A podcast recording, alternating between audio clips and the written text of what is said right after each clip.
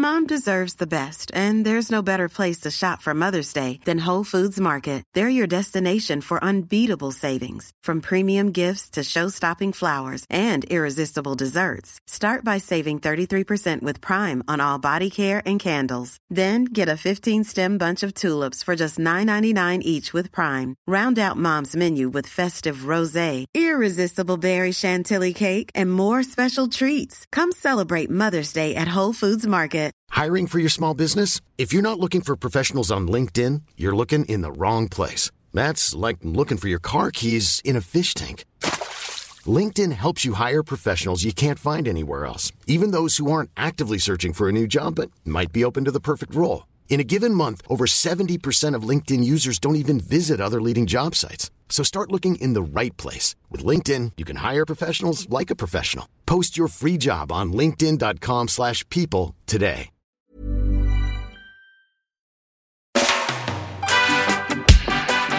Hej och välkommen till I väntan på katastrofen. Jag vill börja med att önska gott nytt år och god fortsättning. Och eh, det här hör ni som är vana lyssnare att det är en liten annan inledning än vad det brukar vara. Min roll här brukar ju vara att säga Hej Kalle. Men eh, nu får jag sköta det här själv.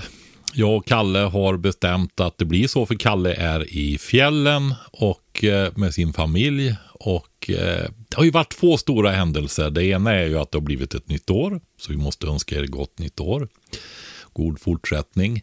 Men sen har också försvarsberedningen, alltså den, ska vi säga, utredare från alla partier som är specialister tar fram inriktning och försöker komma överens om en inriktning för totalförsvaret i landet. Och eh, jag har tänkt göra en ganska ordentlig genomgång av den här rapporten. Eh, för den är väldigt intressant. Ehm, jag har pratat om det här i två och ett halvt år.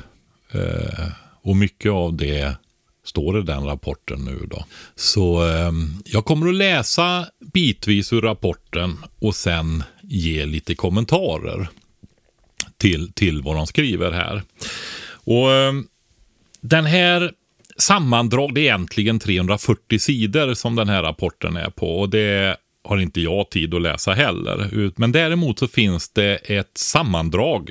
Det har jag lagt upp även på vårt Instagram-konto under höjdpunkter. Så där kan ni läsa hela det sammandraget, för det kommer inte jag göra nu. Utan jag väljer viktiga valda delar som jag tycker berör oss vanliga människor mest. Då. Men det finns mycket och berör allt kan man väl säga i samhället. Men eh, Inledningen är mycket bra. Men jag vill betona innan jag läser här nu att detta är alltså en rapport, en beredning som har tagit fram hur vi ska jobba framåt. Det finns alltså inte nu. Utan nivån nu, den är att man diskuterar vem har ansvar för olika saker, hur ska ledning gå till och så vidare. Där är det stora arbetet med det centrala civilförsvaret, ekonomiska försvaret och så vidare i dagsläget. Men det innebär inte att vi inte ska börja. Och det är där inledningen börjar på den här rapporten nu. Det är tid för handling. Det säkerhetspolitiska läget är det allvarligaste sedan andra världskrigets slut. Förberedelserna beredskapen och förmågan inom hela totalförsvaret, både det militära och det civila försvaret, måste öka skyndsamt. Insikten om detta behöver genomsyra alla delar av samhället och vara den främsta drivkraften för utveckling och totalförsvarets samlade förmåga de kommande åren. Totalförsvaret ska över tid dimensionerat för att försvara Sverige mot ett väpnat angrepp och bidra till försvaret av allierade. Ett väpnat angrepp mot Sverige kan inte uteslutas. Det kan inte heller uteslutas att militära maktmedel eller ytterligare hot om sådana kan komma att användas mot Sverige. Det är en ganska tydlig inledning på den här rapporten här. Alltså, nu sätter vi igång. Börja nu. Och det gäller alla i hela befolkningen.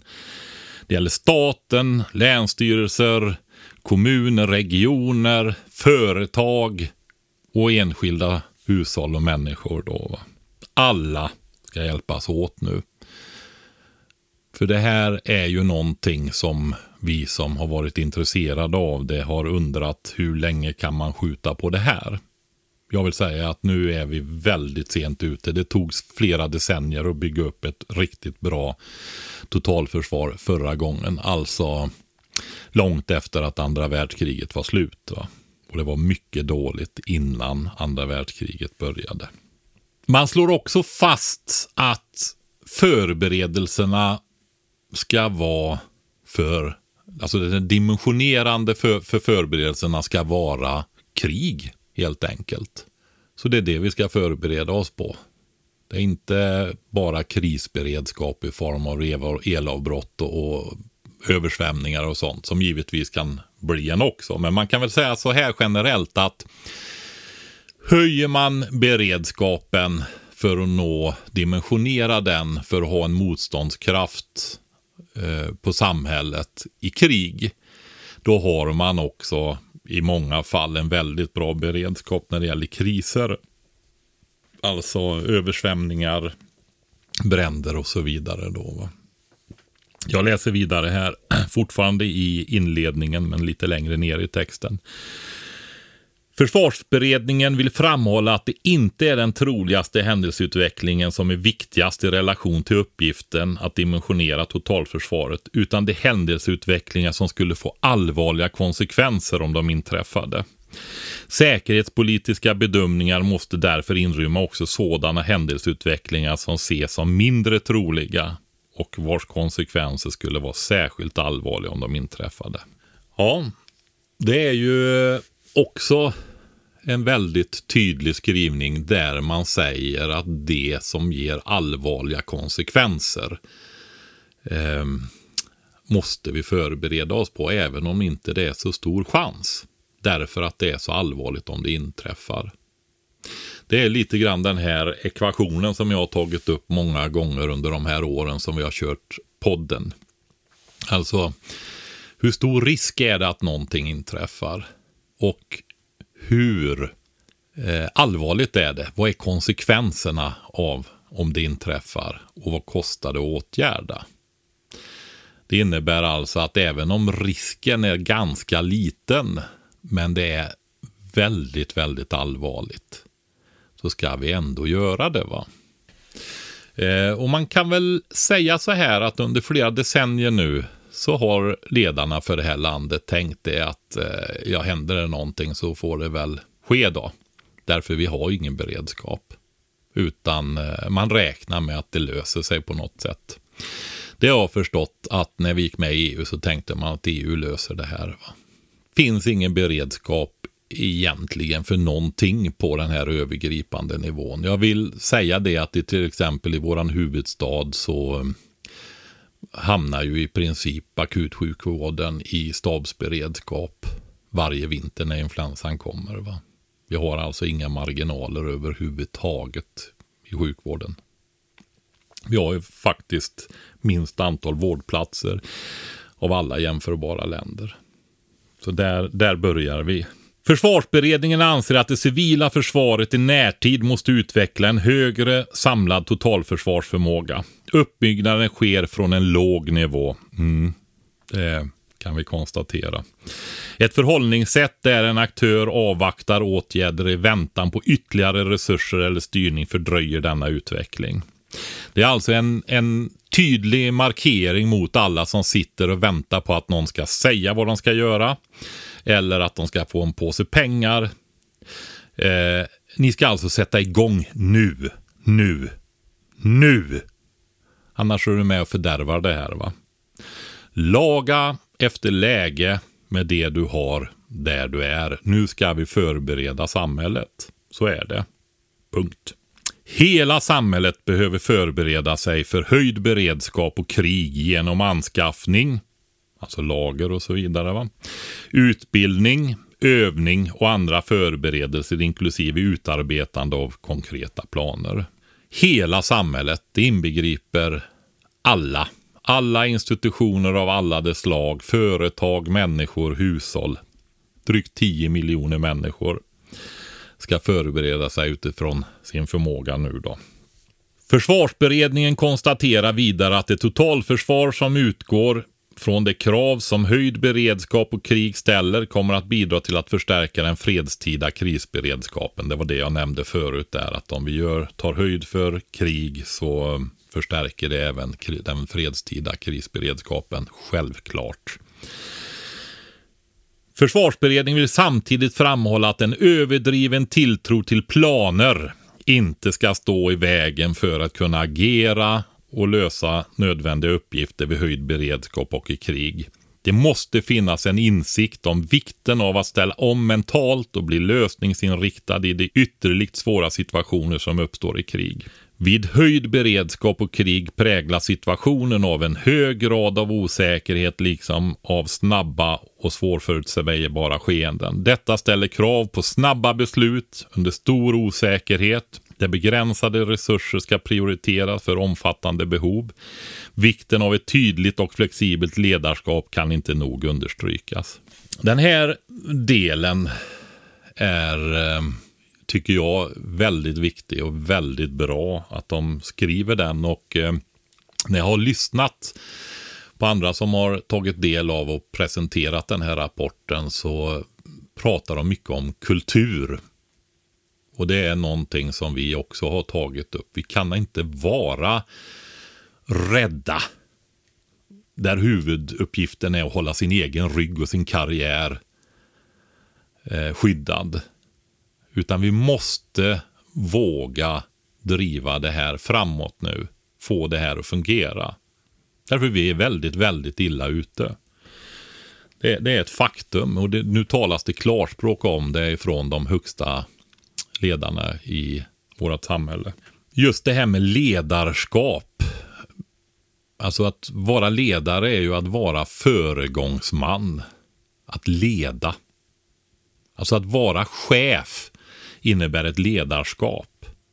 Det innebär att eh, inte att man liksom ska administrera något och löneförhandla och så vidare bara, va? utan man ska leda. Det finns givetvis chefsbefattningar med eh, olika tyngd i betydelsen av ledarskap, men de flesta chefskap har ett tydligt ledarskap som krav för att det ska bli bra och att en arbetsplats ska fungera och lös, uppgifter ska kunna lösas och så vidare. Ehm, attityder och sådana saker i myndigheter. Det har vi också pratat om förändringar som vi har sett under de 30 år som har varit. Att det måste förändras, bli mer lös uppgiften. Lös uppgiften med det du har där du är. Det är det som gäller. De mål man sätter upp för totalförsvaret. Att försvara Sverige och allierade mot väpnat angrepp och att hävda vårt lands självständighet, suveränitet och territoriella integritet är inte enbart en militär uppgift utan ett ansvar för hela samhället. Jag lägger till hela befolkningen. Totalförsvaret kräver personliga insatser av alla invånare. Detta förutsätter en engagerad befolkning där alla förväntas bidra. Sätt igång nu. Hörde ni? Sätt igång. Försvarsberedningen anser att Sveriges vitala nationella säkerhetsintresse är att hävda vårt lands självständighet, suveränitet och territoriella integritet. Vi är beredda att ytterst med vapenmakt försvara vårt land, vår befolkning, vår demokrati, vår frihet och vårt sätt att leva. Försvarsberedningen anser att Sveriges vitala nationella säkerhetsintresse ska fastställas av riksdagen. Känns lite sådär märkligt den där sista meningen. Har de inte gjort det, tänker man. Försvarsberedningen anser att Sveriges vitala nationella säkerhetsintresse ska fastställas av riksdagen. Jaha. Det har vi alltså inte. Nähä. Man skriver även så här. Sverige och övriga allierades åtgärder för att upprätthålla och stärka den civila motståndskraften minskar sårbarheten hos alliansen som helhet och höjer tröskeln för en angripare. Denna motståndskraft är framförallt ett nationellt ansvar men också ett kollektivt åtagande. Militära åtgärder för att försvara alliansens territorium och befolkning ska kompletteras med civila åtgärder och förberedelser för att reducera sårbarheter, risker samt konsekvenser vid ett eventuellt angrepp. Det här stycket som jag läste nu, det sammanfattar ju på ett väldigt tydligt sätt just det här att om vi har väl förberedda samhällen med stor motståndskraft, stor försvarsvilja.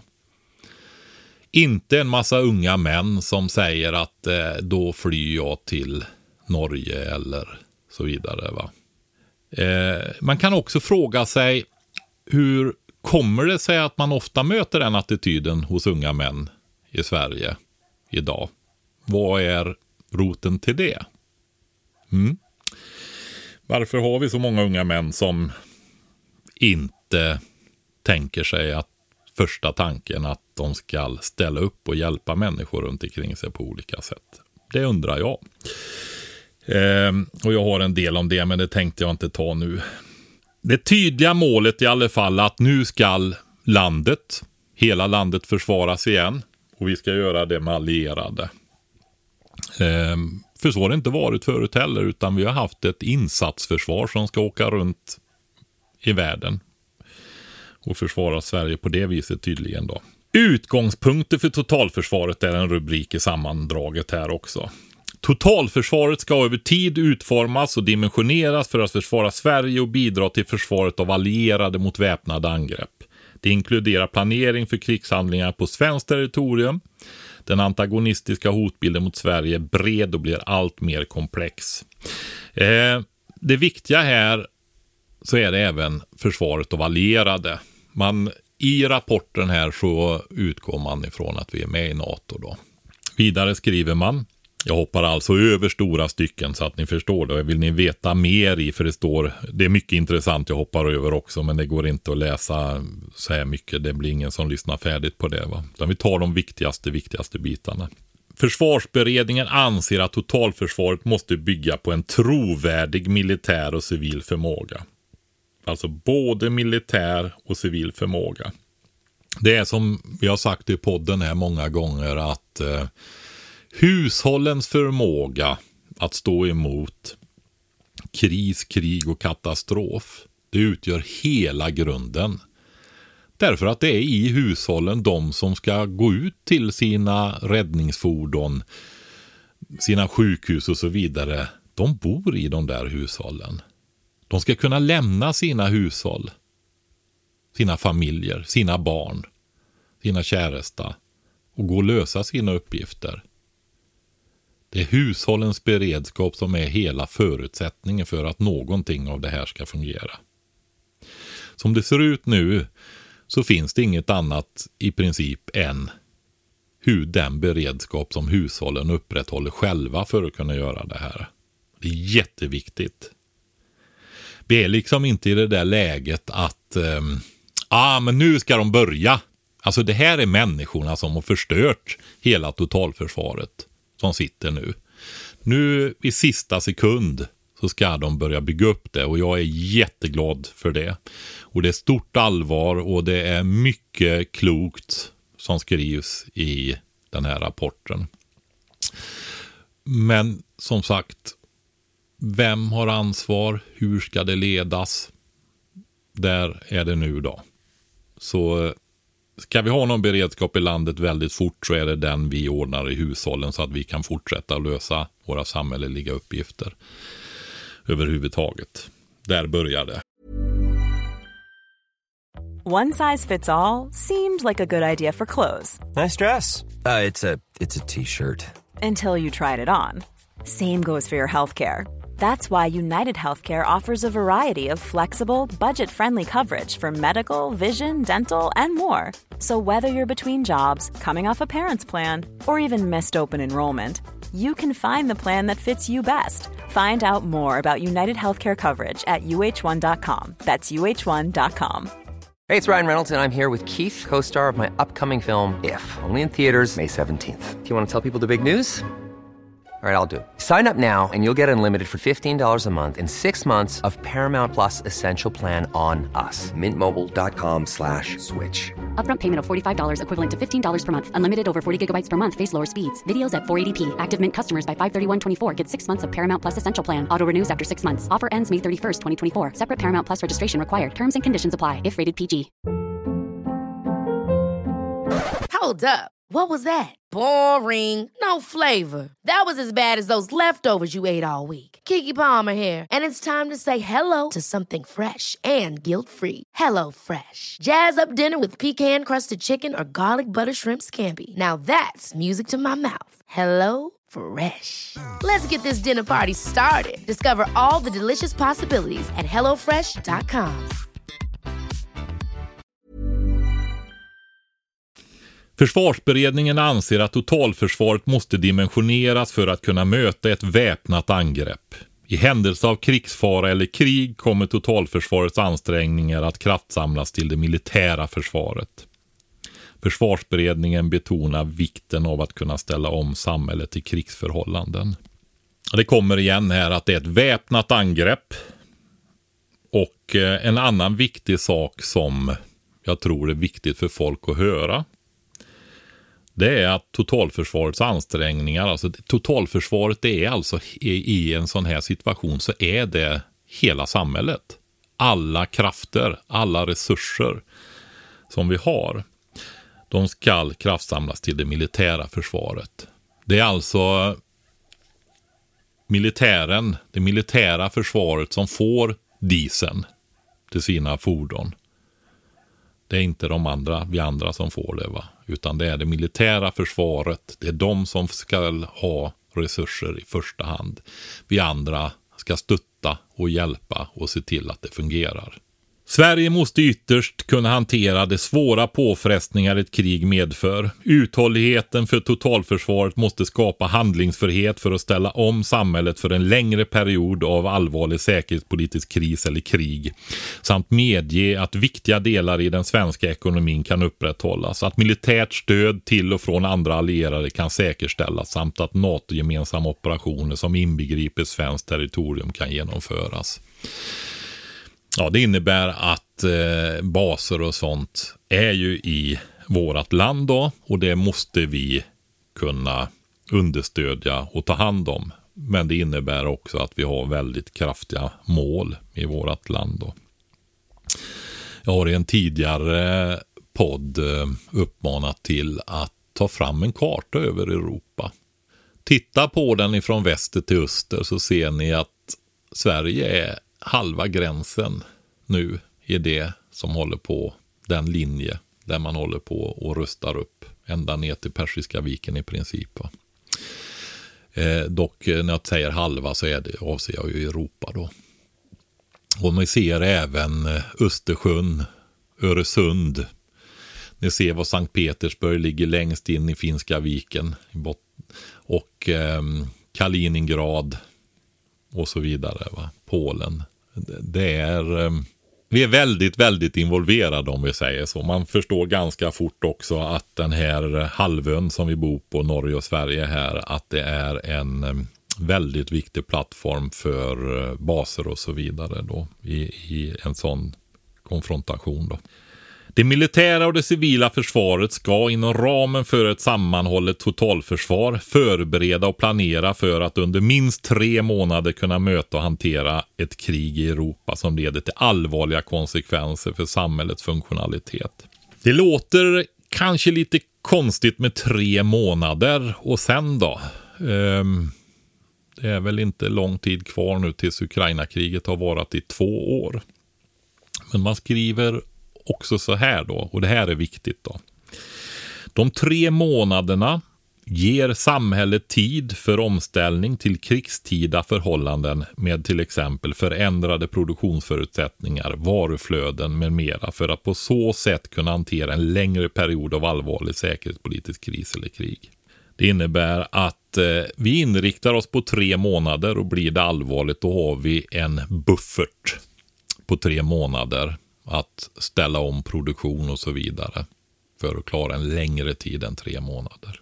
Ehm, jag var ju och hälsade på och föreläste hos Kustbevakningsstationen i Göteborg här för några månader sedan och ehm, pratade en hel del med stationschefen och sektionschefen där och så. Och eh, jag har inte varit så inriktad så mycket på vad staten och de gör utan mer väntat på att eh, hoppats att ja, när ska de börja eh, på allvar. Men eh, så jag har haft ganska låg kunskap om det. Men eh, det jag fick reda på då, det var det att man tittar i tre steg. 7, 30 och 90 dagar. Nu är det så, jag kommer att läsa det sen här, att eh, staten säger fortfarande här i utredningen eller rapporten att hushållen ska ha en förmåga på sju dagar.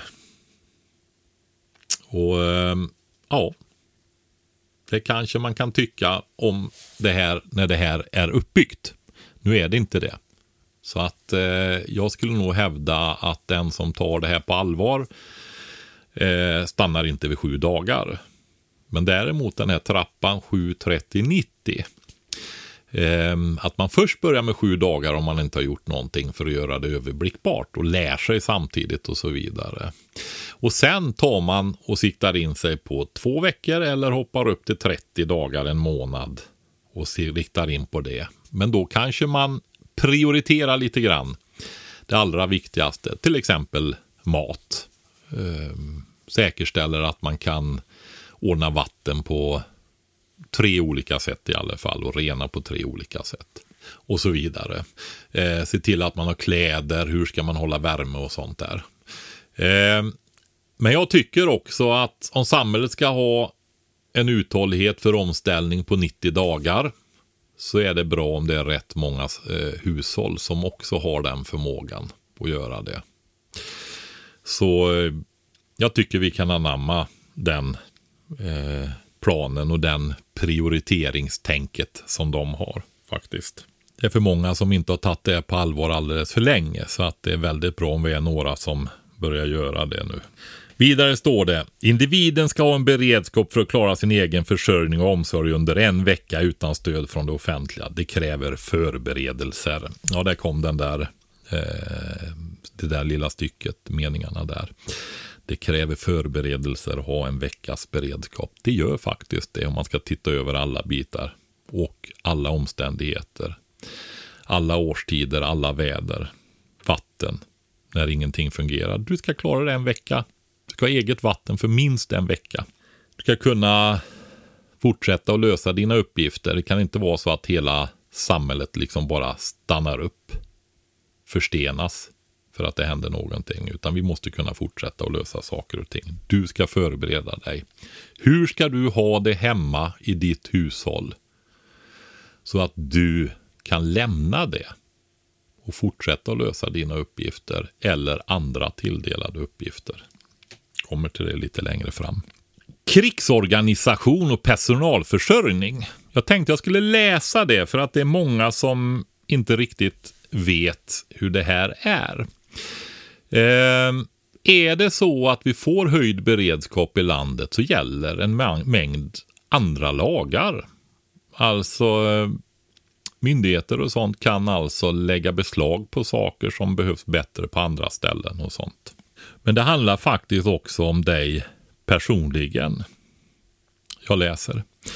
För att säkerställa tillgången till personal inom det civila och militära försvaret vid höjd beredskap och krig gäller totalförsvarsplikt.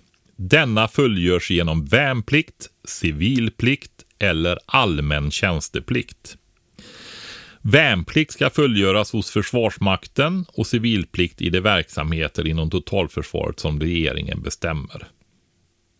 Vilket även inkluderar verksamheter inom Försvarsmakten, som exempelvis hälso och sjukvård. I värn och civilplikt ingår skyldighet att genomföra mönstring, grundutbildning, repetitionsutbildning, beredskapstjänstgöring och krigstjänstgöring. En totalförsvarspliktig som inte är krigsplacerad med värnplikt eller civilplikt kan vid höjd beredskap tas i anspråk med den allmänna tjänsteplikten inom de områden som regeringen eller den myndighet som regeringen bestämmer beslutar. Det innebär alltså att eh, även om man inte är värnpliktig eller krigsplacerad utbildad i civilförsvaret så kan myndigheterna vid behov helt enkelt kommendera dig att lösa uppgifter. Vad du har möjlighet att göra. För allting kommer ju att behöva göras fortfarande. Va? Under mycket besvärligare förhållanden. Det är viktigt att känna till det. Ett annat område som tas upp här det är försörjningsberedskapen. Hur ska vi försörja oss? Ni vet det här ehm, hur lång tid tar det innan maten i affärerna är slut vid normal förbrukning. Man pratar om ett par, tre dagar. Det är ju den där paradoxen där att vi upplever det här överflödet hela tiden. Det bara flödar in. Vi, bara vi har pengar kan vi göra nästan vad som helst. Samtidigt som vi aldrig har haft så lite mat och livsmedel i våran omedelbara närhet som inte kräver långa transporter. Inte undra på att vi blir vilseledda av oss själva. Försörjningsberedskap utgörs av den verksamhet som syftar till att i kris och krig upprätthålla försörjning av varor och tjänster som är nödvändig för befolkningens överlevnad. För att säkerställa de viktigaste samhällsfunktionerna samt för att bidra till det militära försvarets förmåga inklusive stöd till allierade stridskrafter på svenskt territorium. Ett fungerande försörjningsberedskap är därmed en viktig del av ett motståndskraftigt ekonomiskt försvar. Försvarsberedningen konstaterar att Sveriges beredskap vad gäller att upprätthålla eller ställa om produktion samt skydda och distribuera försörjningsviktiga varor och tjänster är mycket bristfällig. Därtill saknas i allt väsentligt beredskapslager och en stor del av produktion och distribution av viktiga varor och tjänster är sårbar för fysiska eller digitala angrepp. Där står vi. Möjligheten att upprätthålla eller ställa om produktion samt säkra och distribuera viktiga varor och tjänster behöver därför förbättras.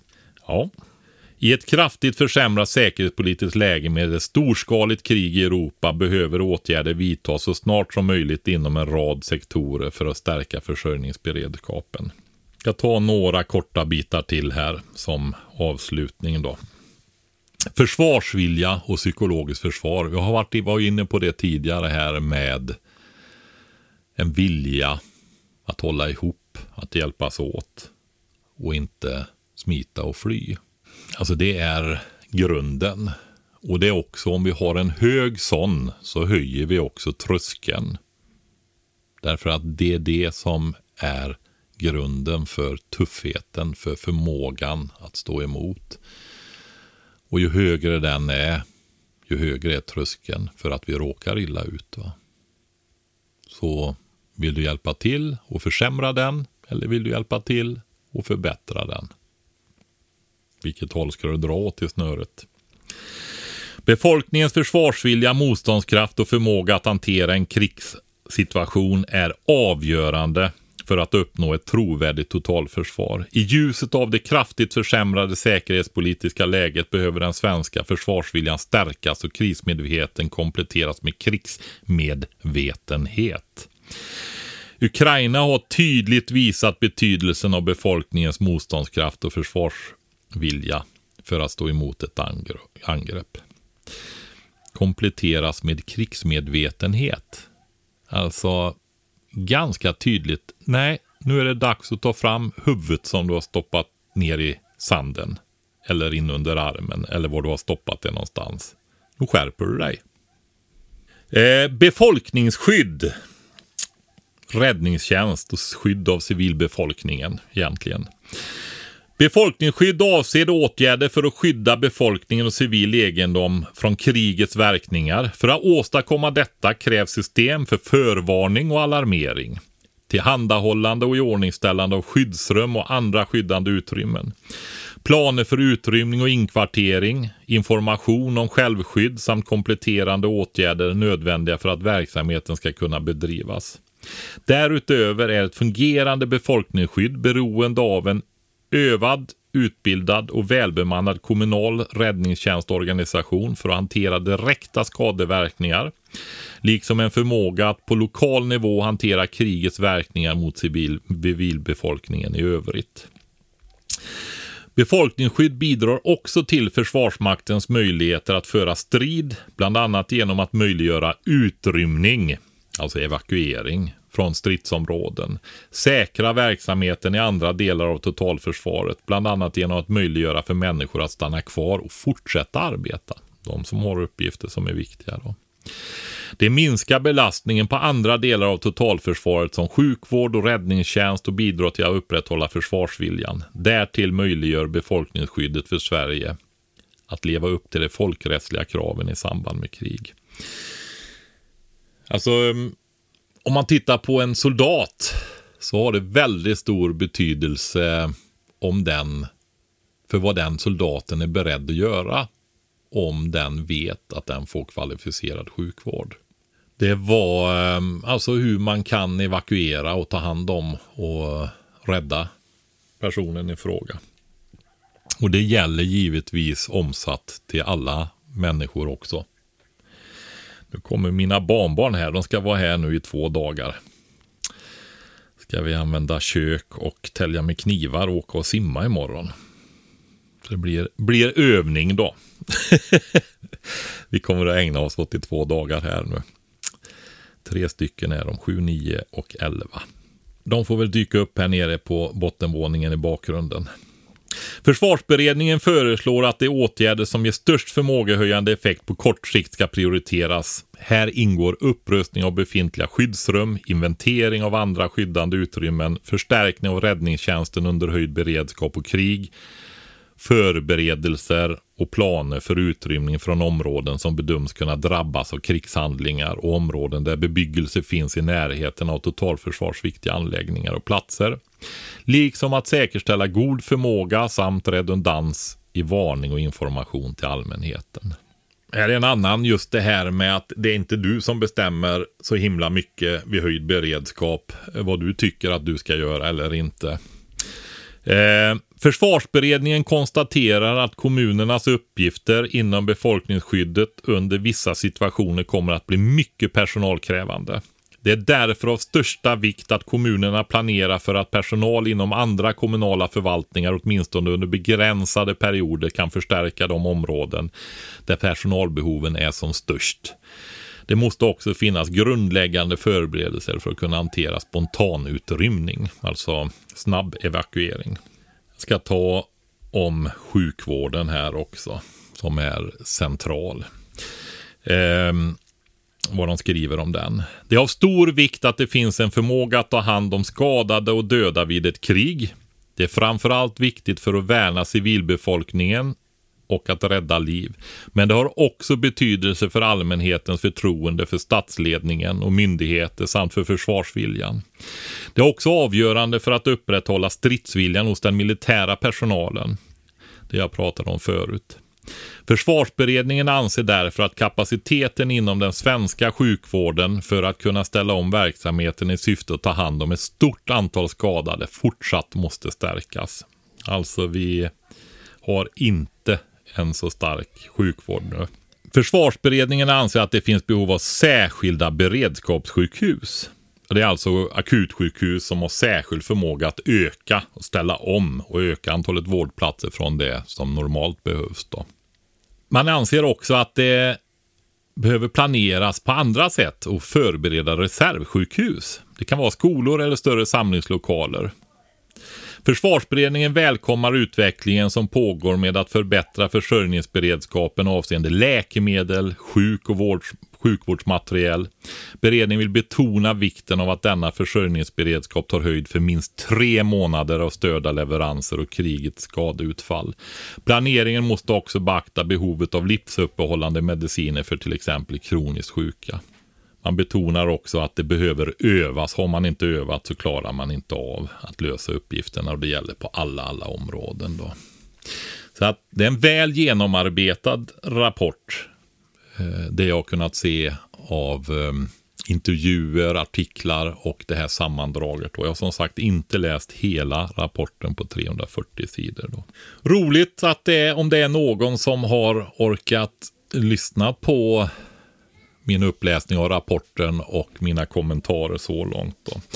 Eh, mitt i den här bedrövelsen nu då eh, med det allvarsamma i början på det nya året. Den kom ju i slutet på året den här rapporten då. Så eh, tänker jag att jag ska läsa en text som C.S. Lewis skrev 1948. C.S. Lewis är ju en britt, engelsman tror jag han är, som har haft väldigt stor betydelse för ja, hela 1900-talet i princip för Storbritannien, men även andra delar av världen. Vi här känner honom bland annat som författare av böckerna Narnia. Och eh, det han skriver här, det är ju alltså för att gjuta mod i folk. Vi får tänka på att det är bara några enstaka år sedan atombomberna sprängdes i Hiroshima och Nagasaki. Det avslutade ju kriget där i Japan 1945 då. Detta är 1948.